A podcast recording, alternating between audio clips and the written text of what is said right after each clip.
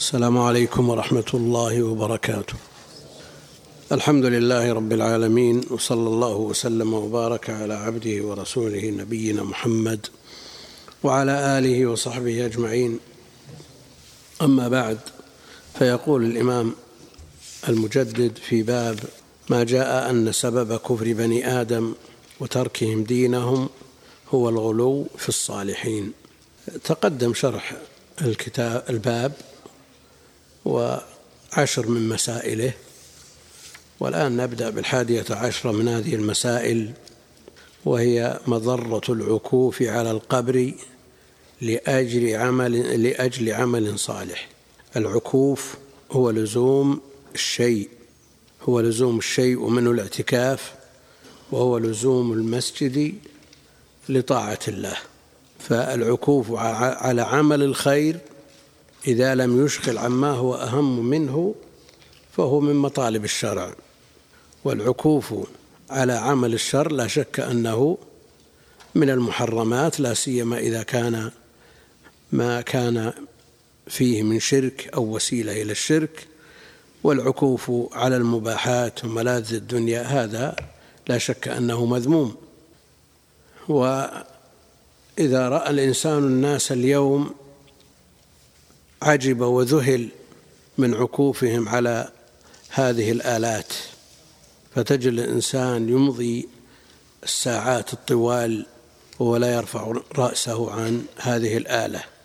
هذا عكوف وهذا لزوم ويشغله إن قلنا إنه يستعمله في مباح لا شك أنه يشغله عما هو أهم من ذلك. من ذكر الله جل وعلا ومن صلة الأرحام ومن بر الوالدين تجد عند أمه أو عند أبيه لا يرفع رأسه. من هذا الجهاز وأمه تنادي يا فلان يا فلان يمكن في إذنه سماعة ولا شيء ولا يسمع. وهذا هو الحاصل. وهذه فتنة عمت وطمت ودخلت جميع البيوت. لا يستثنى من ذلك إلا القليل النادر. ورأينا بعض الأئمة مجرد ما ينصرف من الصلاة إلى المأمومين يخرج الجوال. علشان شو بيفوت؟ شو اللي بيفوت؟ وأول ما ظهرت هذه الوسائل المرئية من التلفزيون عكف عليها بعض الناس. عكف عليها بعض الناس. ونظروا في أخبارها وكورتها ومصارعتها وصار كل وقتهم لها. فذكر لبعض المشايخ وأن قال إن هذا العكوف محرم بل وصفه بما هو أشد من ذلك. فعلى الإنسان أن يتقي الله جل وعلا في جميع ما يأتي وما يذر. ومع الأسف أنه الآن نشأ عليها الصغار بل معرفة الصغار لهذه الأجهزة أعظم وأشد من معرفة الكبار. وحتى أن هؤلاء الصغار لمعرفتهم بها أصيبوا بالغرور. ذكرت لكم في مناسبات أن رأيت طفلا عمره سنة ونصف. واقف وما بعيد عن الجوال قريب وهو واقف لأنه قصير. سنة ونصف عمره. لكن من الكبر يقلب الجوال بأي شيء بإصبع رجله. يعني المسألة وصلت إلى هذا الحد.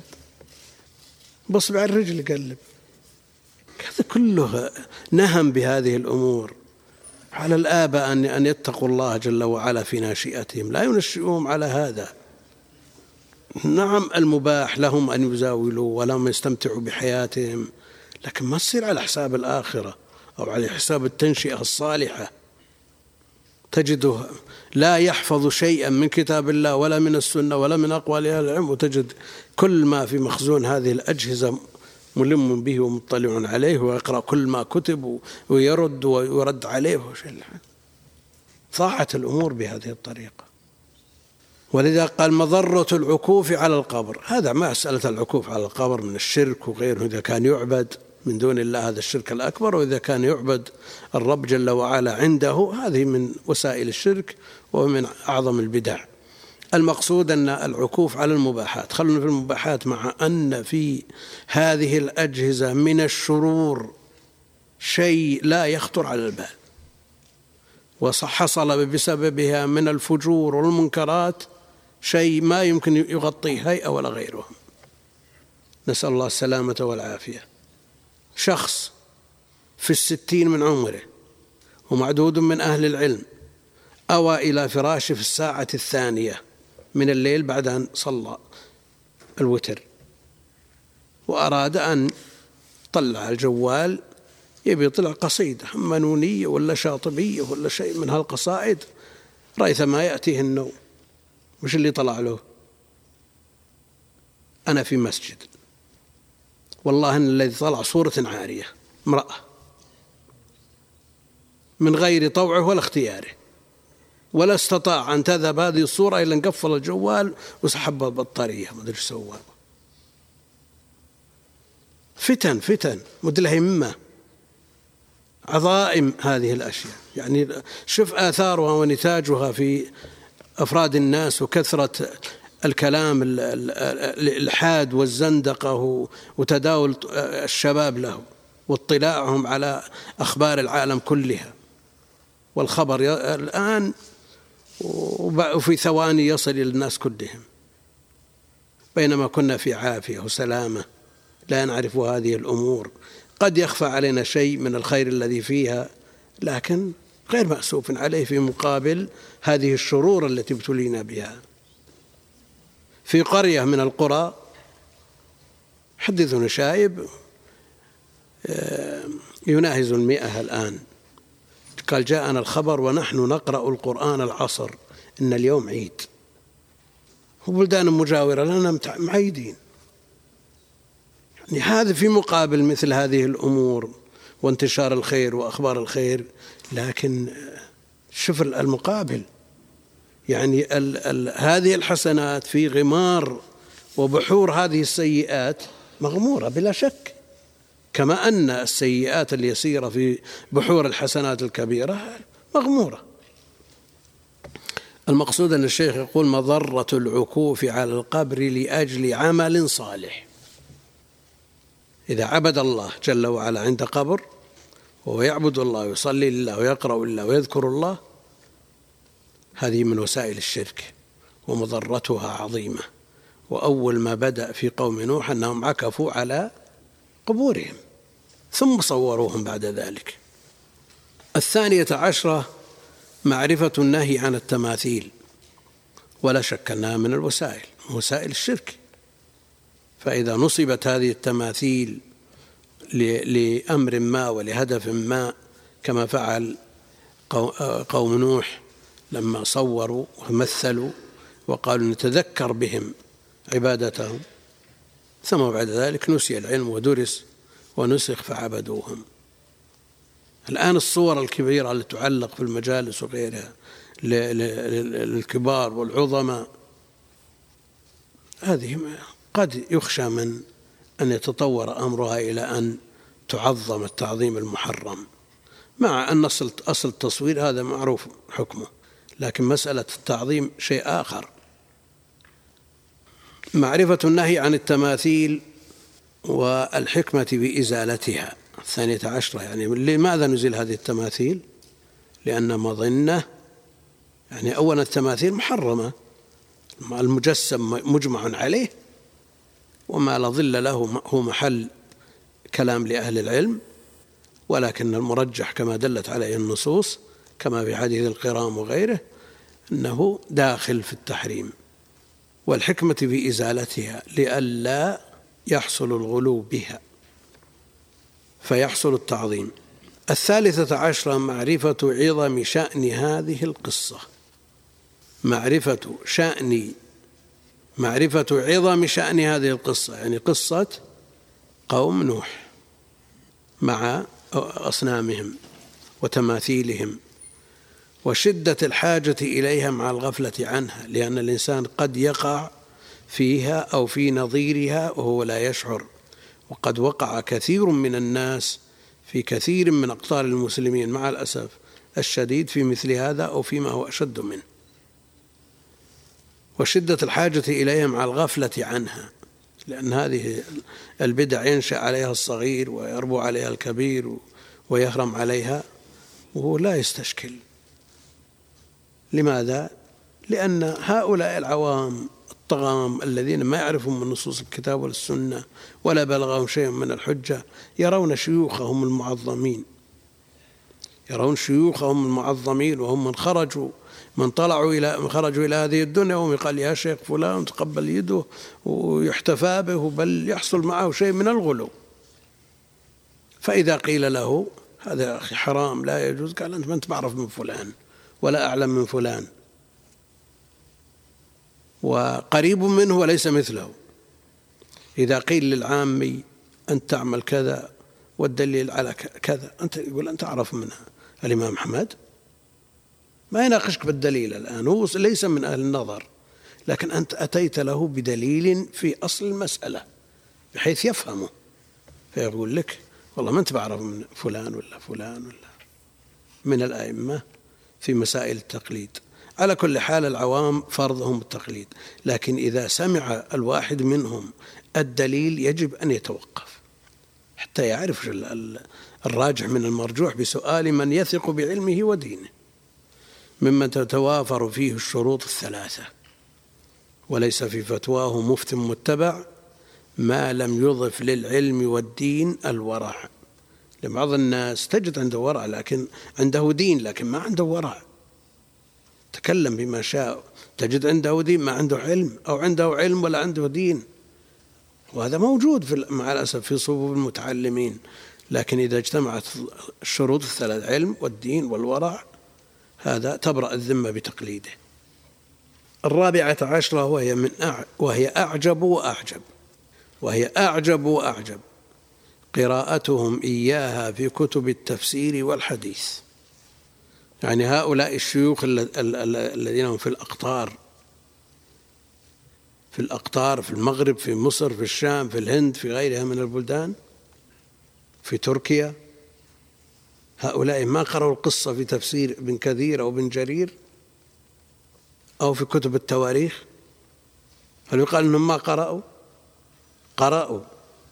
ويقرؤون من النصوص الصحيحة في البخاري وغيره. ولهم آه، شغف ببعض الكتب مثل البخاري. هذا يردد في جميع الأقطار كالورد عند بعضهم. لكن هل يقرؤونه للانتفاع أو للبركة؟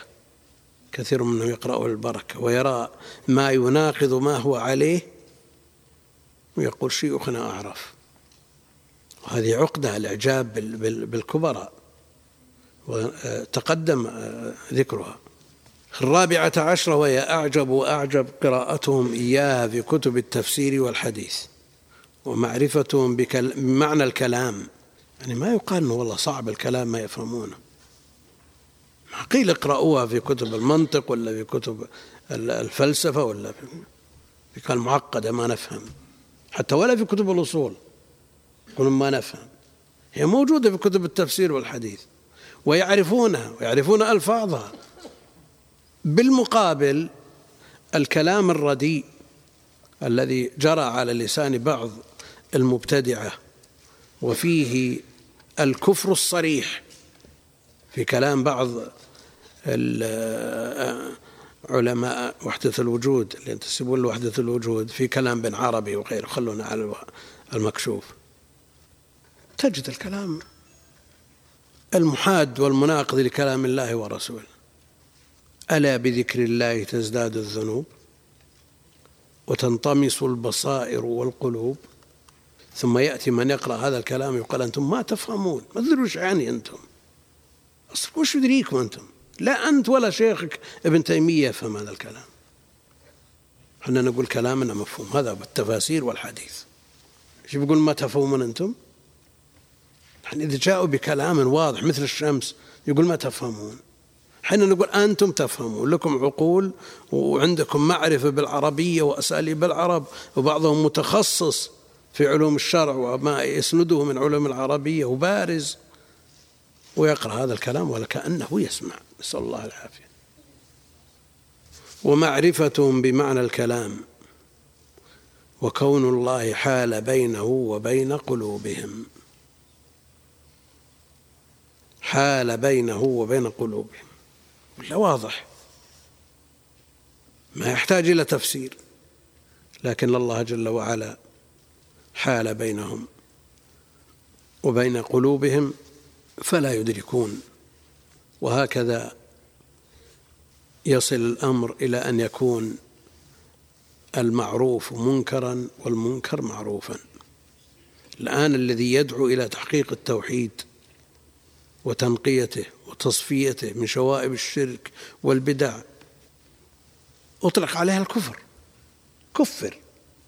شيخ الإسلام والشيخ محمد كفروا ودعوتهم إلى إيش؟ إلى التوحيد. حتى اعتقدوا أن فعل قوم نوح هو أفضل العبادات. حتى اعتقدوا أن فعل قوم نوح هو أفضل العبادات. قد يتكايس الإنسان ولا يصادم مصادمة واضحة مثل النار. يقول هذا يختلف عن فعل قوم لوط هو مثله. لئلا يقال له شوف الدليل. قال لا هذا يختلف. وش وجه الاختلاف؟ شيوخنا يعرفون إحنا ما نعرف. وهذه إحالة على غير ملي واعتقدوا أن نهي الله ورسوله عنه هو الكفر المبيح للدم والمال. مثل ما قلنا أن من يدعو إلى التوحيد يحكم عليه بالكفر. كفر. الخامسة عشرة التصريح أنهم لا يريدون إلا الشفاعة. هم عبدوهم قالوا ليدخلون الجنة ليقربونا إلى الله.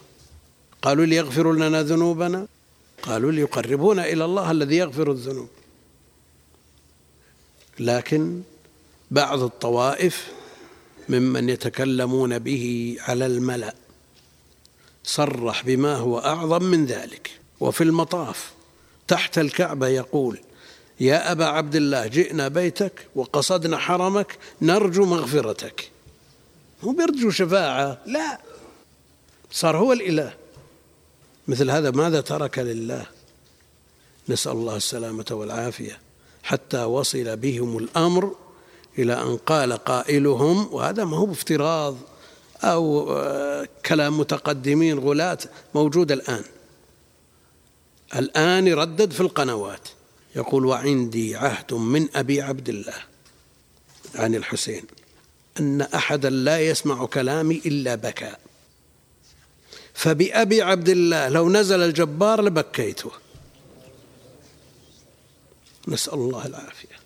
ومع ذلك يزعمون أنهم حماة الإسلام ويكفرون الطوائف الأخرى و... والله المستعان. كلام كلام. تعالى الله عما يقولون علوا كبيرا. التصريح أنهم لم يريدوا إلا الشفاعة لكن هذا إيش يريدون؟ يريدون مغفرة. مسألة شفاعة الآن.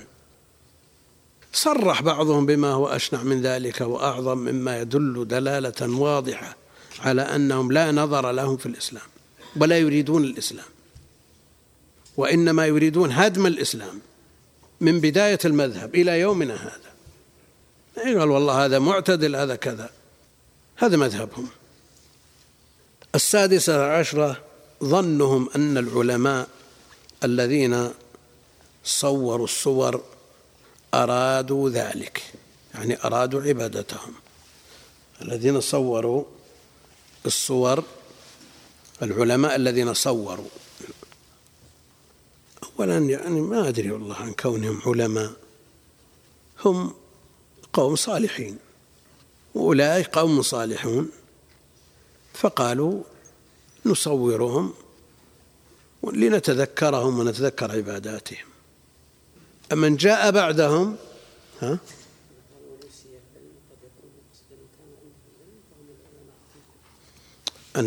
العلم الذي هو السبب الذي من أجله صوروها. السبب أنهم يتذكرون عبادتهم وينشطون إذا رأوهم. أليس في عباد الله من إذا رؤي ذكر الله؟ ما هو موجود؟ موجود الآن. على مر الزمان. لكن هؤلاء صوروهم ليذكروا الله وينشطوا على العبادة. ثم بعد ذلك نسي العلم ودرس العلم عبدوا من دون الله. جاءهم الشيطان وقال ترى ما صوروهم إلا ليعبدوهم. ويجي من يجي من من ينتسب مع الاسف إلى السنة ويقول إنه إذا صلى خلف إيش؟ صلى خلف صنم. صلى خلف صنم. يقول ما تكفره لأنه احتمال أنه اتخذه سترة. طيب عنده غيره وش جاب الصنم له أصلا؟ نعم ما الذي جاء بالصنم لبيته؟ ويصلي إليه وتقول لا هذا سترة. دي. الله المستعان. السادسة عشر ظنهم أن العلماء الذين صوروا الصور أرادوا ذلك. أرادوا عبادتهم. وهذا هو المآل. بعد أن درس العلم ونسي قال لهم الشيطان إنهم صوروهم ليعبدوهم السابعة عشرة البيان العظيم في قوله صلى الله عليه وسلم لا تطروني كما أطرت النصارى. لا تطروني كما أطرت النصارى. البصيري يقول دع عنك ما ادعته النصارى في نبيهم.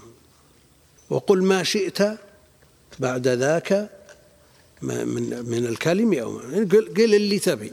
بس لا تقول اللي قالوا النصارى. أنه هو الله ابن الله وثالث ثلاث والباقي ما عليك منه كل أنواع العغلو كل أنواع العبادة التي لا تصرف إلا لله قلها في حقه عليه الصلاة والسلام.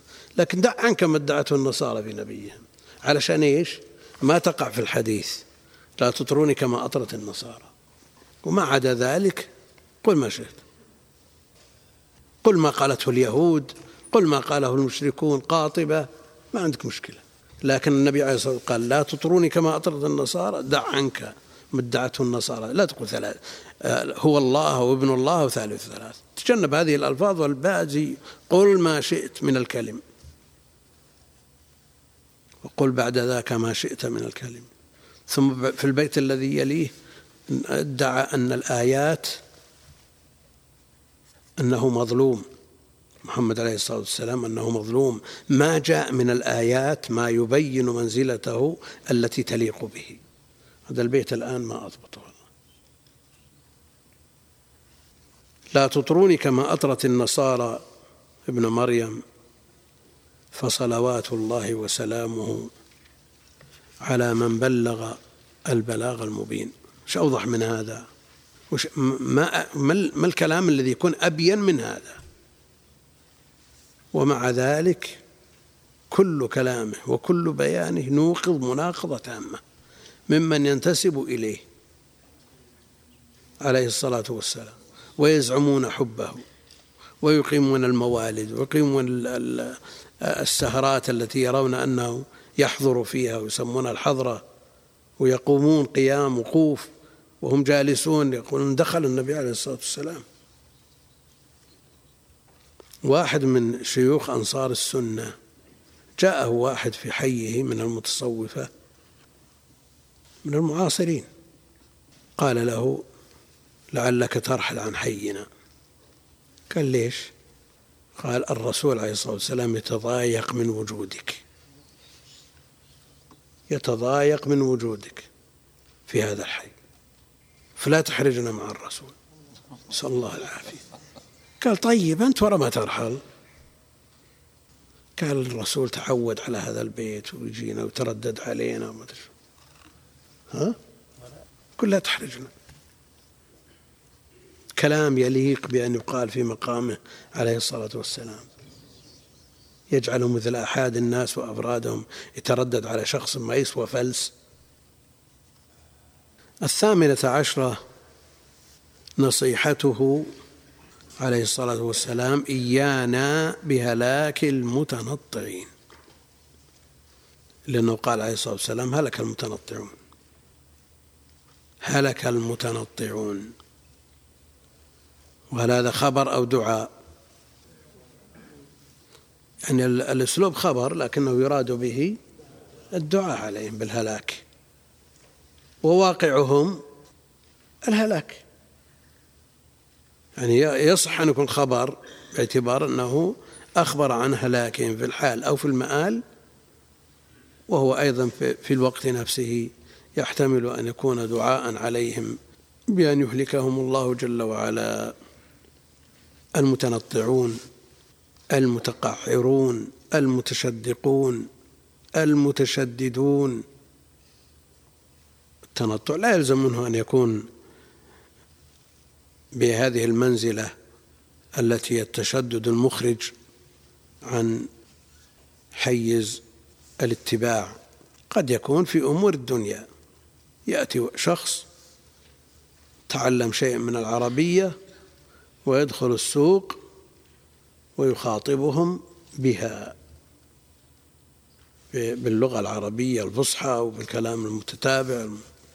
العامة ما يعرفون هذا. هذا يسمونه تنطع وتشدق. ويكون حينئذ مسخرة للناس. قال إذا قال أنا أريد أن أعيد الناس إلى لغة القرآن. بس ليس بهذه الطريقة. فرد واحد يستطيع أن يعيد الناس أو يردهم نعم إذا بذلت جهود كبيرة متضافرة تكون على مستوى إعادة الناس ممكن. نشوف بعض المشايخ الوافدين ويتكلم ويقرأ بعض الأمور ويتحدث ببعض القضايا تجد التكلف. تجد التكلف. والله المستعان. التاسعة عشرة التصريح أنها لم تعبد حتى نسي العلم. تصريح أنها لم تعبد حتى نسي العلم.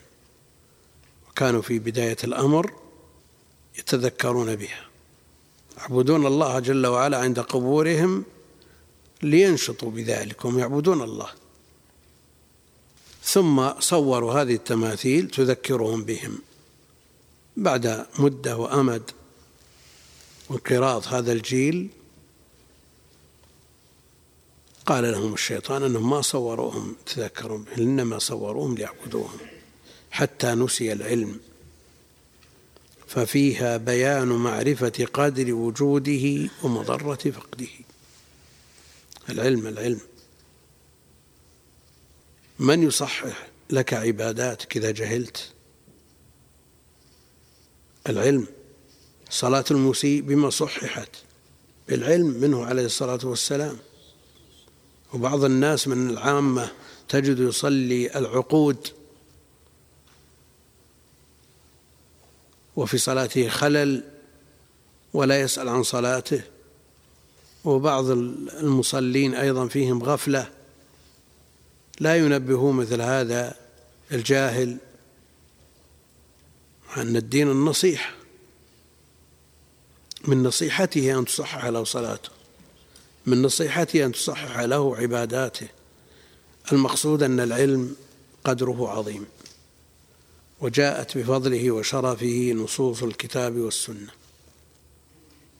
يرفع الله الذين آمنوا منكم والذين أوتوا العلم درجات. شو مقدار الدرجة؟ ها خمسة وعشرين سنتي ولا مثل ما بين السماء والأرض. الرفعة ليست سهلة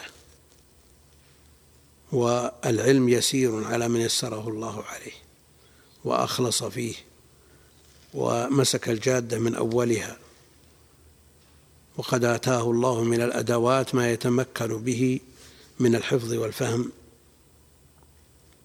وإلا قد يطلب العلم السنين الطويلة ولا يدرك شيئا. ورأينا من هذا النوع من ضاع عليه الصلاح ظاهر والعبادة لكنه ما مشى على الجادة ويحضر الدروس من درس إلى آخر ومع ذلك ما كتب له شيء من العلم مع طول المدة. ومثل هذا يكفيه حديث من سلك طريقا يلتمس فيه علما سخر الله له به طريقا إلى الجنة.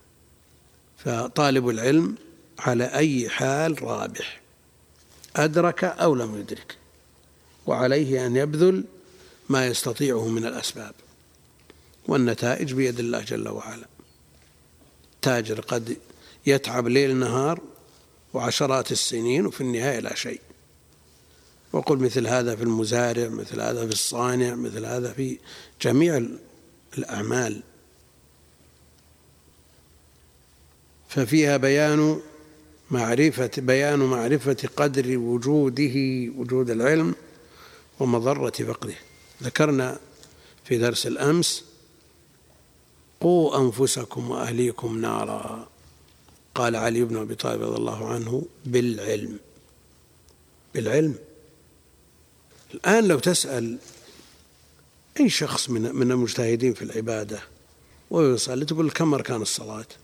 ما يفرق بين ركن وبين سنة. لابد أن يعرف الأركان يعرف الشروط يعرف الواجبات يعرف السنن. لئلا يقع فيما يخل في صلاته ولا يشعر. فإذا كان هذا العلم الذي يصحح لك أعظم العبادات. طيب إذا كان ما يعرف شروط لا إله إلا الله ولا يعرف ما تثبت ولا ما تنفي على خطر. وليس معنى هذا أن العام مطالب بالاجتهاد في هذه الأمور لا.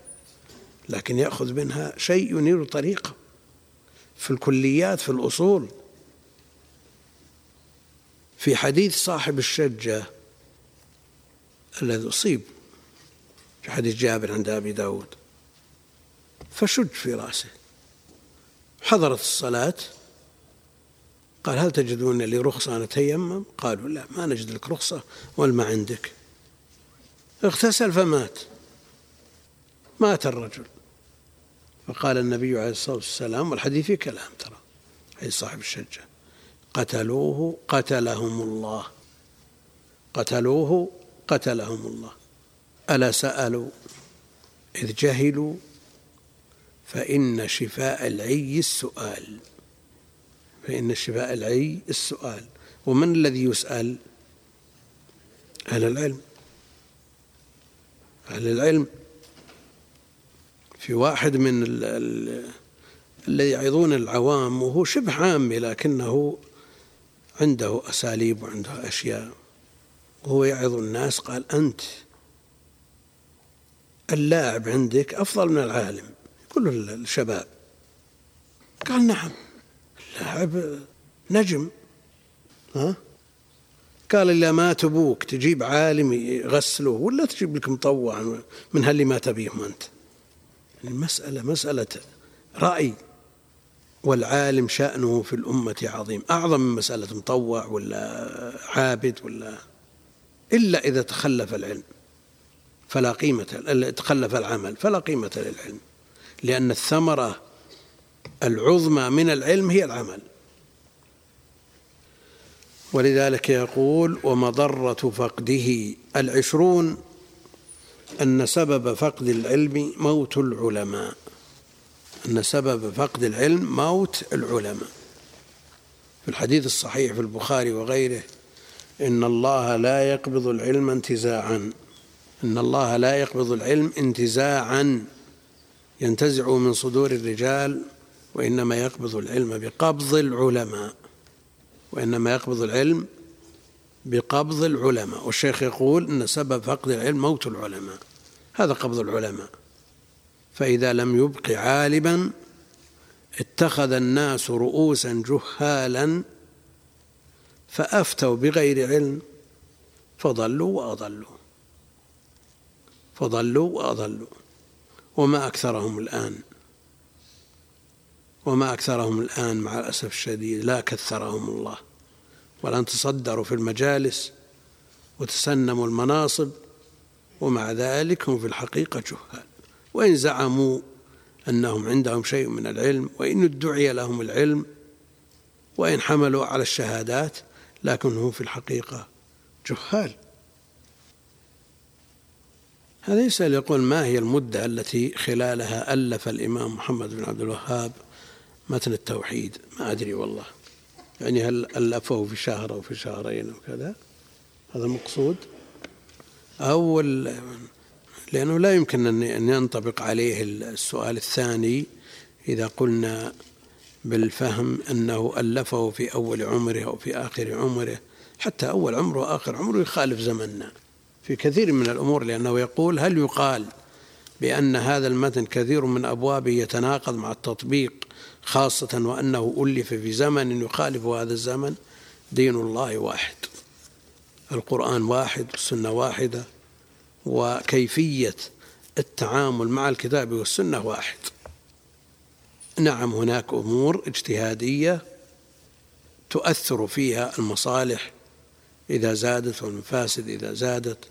المقصود أن أصول الدين والقضايا المشهورة في الأمة والقضايا المعروفة هذه لأول الزمان وآخره. ما نقول والله كتاب التوحيد ألف له ثلاثمائة سنة أو آه، نعم مئتين وثلاثين نعم أكثر من مئتين وثلاثين حوالي مئتين وخمسين حوالي مئتين وخمسين سنة قرنين ونصف يقول ما يصلح لزماننا. هو قصة ولا رواية تنتهي في وقتها؟ قال الله وقال رسوله فهو صالح لكل زمان ومكان. ولا شك أنه علاج لكثير من القضايا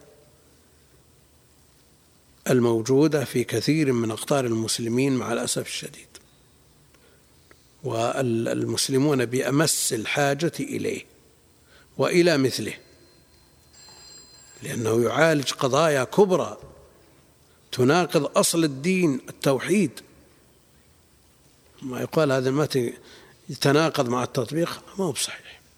بل يتكلم عن قضايا موجودة بحروفها الآن. وكما قيل لكل قوم وارث.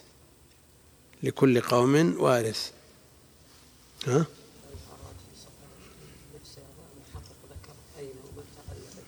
شو؟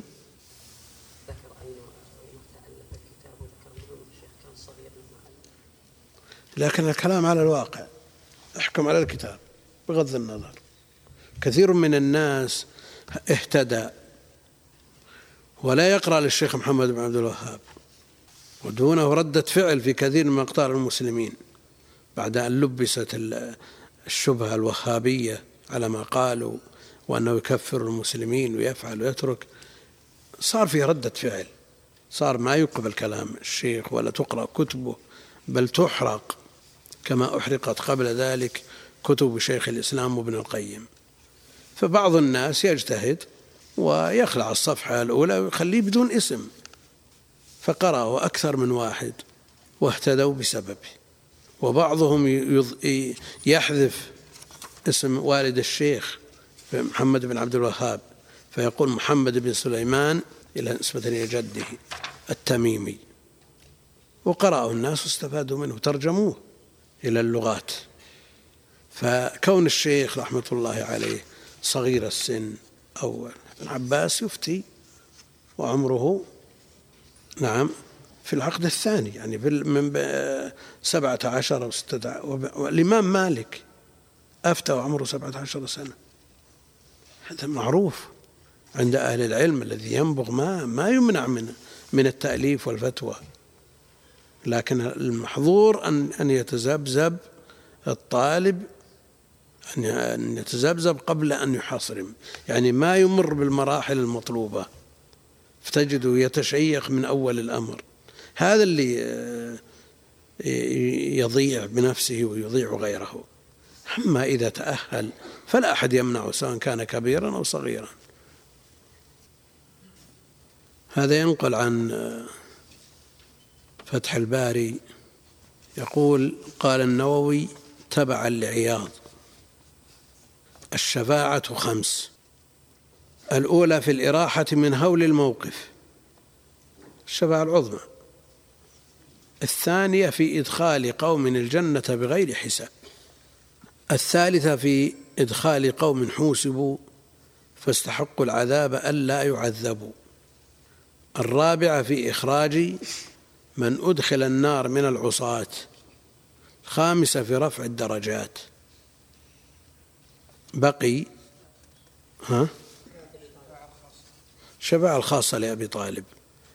المقصود أن أن هذه الشفاعات الخمس الإراحة من هول الموقف هذه متفق عليها وإدخال قوم الجنة بغير حساب معروفة عند أهل العلم. قوم حوسبوا فاستحقوا العذاب ألا يعذبوا. قوم حوسبوا واستحقوا العذاب ودخلوا النار ليسوا من أهل الخلود. فشفع فيهم فأخرجوا من من من العصاة أخرجوا من النار. وأيضا في الدرجات فيه من يشفع كالأفراد في الوالد والذين آمنوا واتبعتهم ذريتهم بإيمان ألحقنا بهم ذريتهم. بالمناسبة ابن حزم يقول أن أمهات المؤمنين أفضل من أبي بكر وعمر وبقية العشرة. لماذا؟ لأنهن في منزلته ومعه عليه الصلاة والسلام. في منزلته. هؤلاء أمهات المؤمنين رفعنا إلى درجته بسببه. ومعلوم أن ما يثبت تبعا لغيره ليس كمن يثبت له الأمر أصالة؟ وهذا حتى في واقع الناس معروف. تجد السائق أو الخادم في بيت من بيوت الأثرياء عيشته أفضل من حال كثير من أوساط الناس. ولو نظرت إليه بمفرده لا شيء. فأمهات المؤمنين على جلالتهن وعظم منزلتهن وقدرهن وهذا مما لا شك فيه ليسن مثل أبي بكر وعمر. وإن كن فوقه في المنزلة تبعا للرسول عليه الصلاة والسلام. صلى الله عليه وسلم. فقد يثبت الشيء لغي... تبعا لغيره لم لم يثبت له لو كان منفردا. يقول دليل الأولى سيأتي التنبيه عليه بشرح حديث السابع عشر. الأولى اللي هي الشفاعة العظمى. ودليل الثانية قوله تعالى في جواب قوله صلى الله عليه وسلم أمتي أمتي أدخل الجنة من أمتك من لا حساب عليهم. كذا قيل ويظهر لي أن دليله أن دليله سؤاله صلى الله عليه وسلم الزيادة على السبعين ألفا. الذين يدخلون الجنة بغير حساب فأجيب. وقد قدمت بيانه في شرح الحديث المذكور في الباب الذي قبله. ودليل الثالثة قوله في حديث حذيفة عند مسلم ودليل الثالثة في إدخال قوم حوسبوا فاستحقوا العذاب أن لا يعذبوا. يقول ودليل الثالثة قوله في حديث حذيفة عند مسلم ونبيكم على الصراط يقول يا رب سلم. ولو شواهد سأذكرها في شرح حديث السابع عشر. ودليل الرابع ذكرته أيضا فيه مبسوطا. دليل الرابعة الرابعة في إخراج من أدخل النار من العصاة يعني من أهل الكبائر الذين استحقوا العذاب وهم في الأصل تحت المشيئة. من شاء عذبه ومن شاء غفر له. فهؤلاء الذين دخلوا النار بسبب هذه الكبائر يخرجون منها ما لهم من الخروج إما أن ينالوا ما يستحقونه من العذاب ثم يخرجون أو تنالهم شفاعته عليه الصلاة والسلام. لكن هؤلاء يخرجون وهذا محل إجماع واتفاق بين أهل السنة. ولم ينكر هذه الشفاعة إلا الخوارج والمعتزلة على ما تقدم من بيان مذهبهم من خلود العصاة في النار أرباب الكبائر. ودليل الخامسة هي رفع الدرجات. قوله في حديث أنس عند مسلم أنا أول شفيع في الجنة. كذا قاله بعض من لقيناه وقال وجه الدلالة منه أنه جعل الجنة ظرفا لشفاعته. قلت وفيه نظر. يعني ليس بواضح. ليس بواضح. وفيه نظر لأني سأبين أنها ظرف في شفاعته الأولى المختصة به والذي يطلب هنا أن يشفع لمن لم يبلغ عمله درجة عالية أن يبلغها بشفاعته. وأشار النووي في الروضة إلى أن هذه الشفاعة من خصائصه مع أنه لم يذكر مستندها. وأشار عياض إلى استدراك شفاعة سادسة وهي التخفيف عن أبي طالب في العذاب. وهذه ذكرت في الشفاعات الست. وزاد بعضهم شفاعة سابعة وهي الشفاعة لأهل المدينة. لحديث سعد رفعه لا يثبت على لأوائها أحد إلا كنت شهيدا أو شفيعا له. أخرجه مسلم ولحديث أبي هريرة رفعه من استطاع أن يموت بالمدينة فليفعل فإني أشفع لمن مات بها خرجه الترمذي. قلت القائل بن حجر وهذه غير واردة لأن متعلقها لا يخرج عن واحدة من الخمس الأول. نعم هذه شهادة عموم ليس شهادة أو شفاعة بنوع بعينه من الشفاعات المذكورة. ولو عد مثل ذلك لعد حديث عبد الملك بن عباد سمعت النبي صلى الله عليه وسلم يقول أول من أشفع له أهل المدينة ثم أهل مكة ثم أهل الطائف. أخرجه البزار والطبراني وأخرج الطبراني من حديث ابن عمر رفعه أول من أشفع له أهل بيتي ثم الأقرب فالأقرب ثم سائر العرب ثم الأعاجم. وهذان الحديثان فيهما ضعف كما هو معلوم. وذكر القزويني في العروة في العروة الوثقى شفاعته لجماعة من الصلحاء في التجاوز عن تقصيرهم ولم يذكر مستندها ويظهر لي أنها تندرج في الخامسة. وزاد القرطبي أنه أول شافع وزاد القرطبي أنه أول شافع في وجعل علها رقم سبعة. دخول أمته الجنة قبل الناس. وهذه أفردها النقاش بالذكر وهي واردة ودليلها آه، يأتي في حديث الشفاعة الطويل وزاد النقاش أيضا شفاعته في أهل الكبائر من أمته وليست واردة لأنها تدخل في الثالثة أو الرابعة. وظهر لي بالتتبع شفاعة أخرى وهي الثامنة الشفاعة في من استوت حسناته وسيئاته. أن يدخل الجنة. ومستندها ما أخرجه الطبراني عن ابن عباس قال السابق يدخل الجنة بغير حساب والمقتصد يرحمه الله والظالم لنفسه وأصحاب الأعراف يدخلونها بشفاعة النبي صلى الله عليه وسلم. بناء على أن أهل الأعراف هم الذين استوت حسناتهم وسيئاتهم. ومن الطرائف إني سئلت عن وقف مصرفه لمن استوت حسناته وسيئاته يعطى حسنة منه.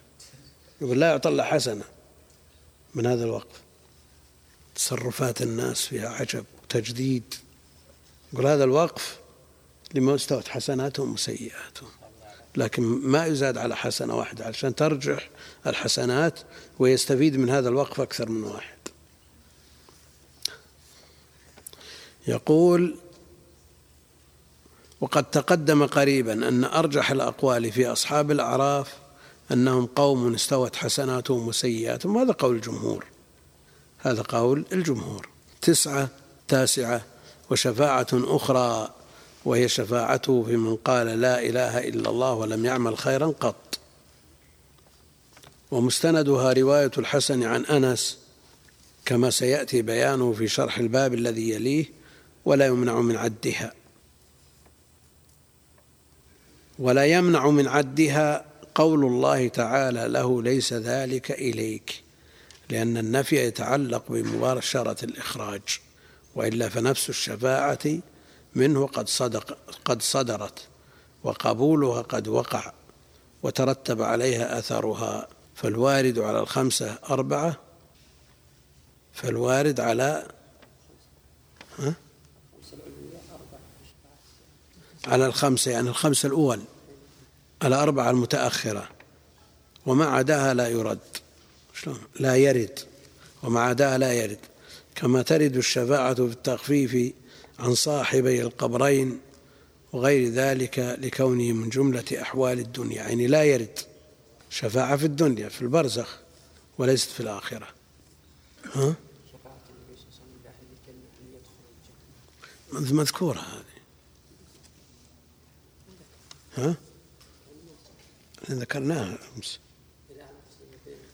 لعله في قوله قوله ودليل الثانية وهي إدخال قوم الجنة بغير حساب. قوله تعالى في في جواب قوله صلى الله عليه وسلم أمتي أمتي أدخل الجنة من أمتك. لا لا اللي بيشفع بهم بيدخلون الجنة بغير حساب. أول وهلة هم اللي لا حساب عليهم أما من يحاسب ما يدخل في هذا ها؟ شو؟ اي وش يقول؟ دع عنك ما ادعته النصارى في نبيهم واحكم بما شئت مدحا فيه واحتكمي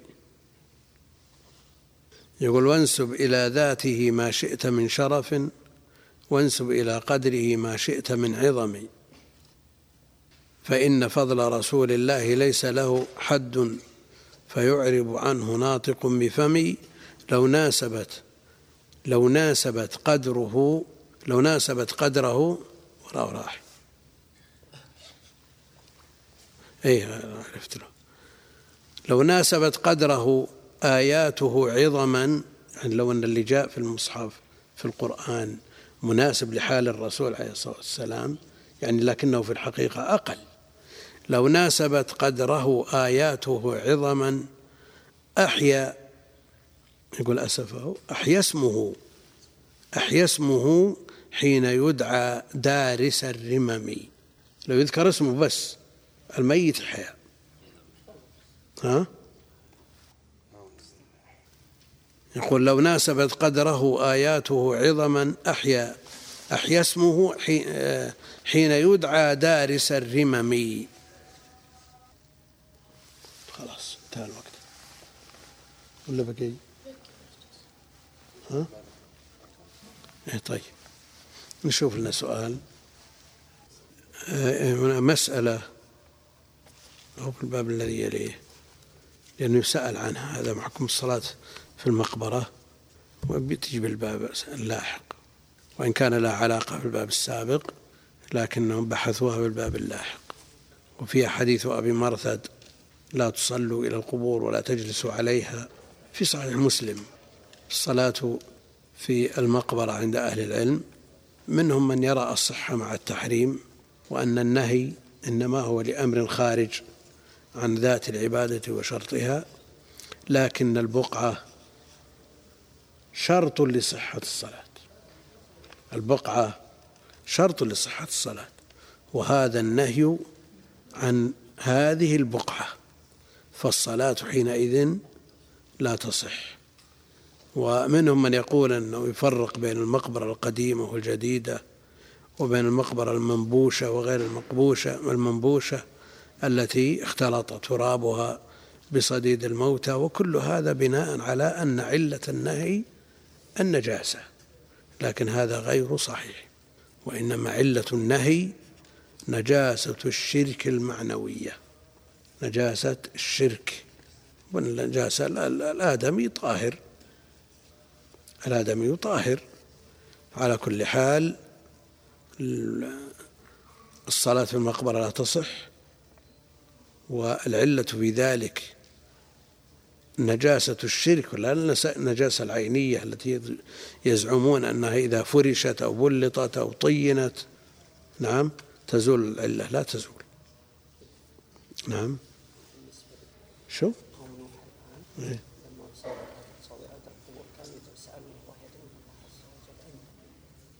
شو؟ يقول كانوا يدعون الله عند القبور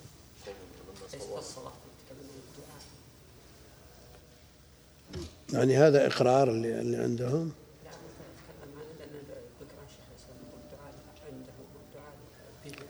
كل العبادات في من عبد الله هذا فهم شيخ الإسلام رحمه الله جاء بالترجمة أعم من الواقع. في من عبد الله عند قبر رجل صالح فكيف إذا عبده عبد الله بأي نوع مما يتقرب به إلى الله جل وعلا؟ يرد على هذا مسألة.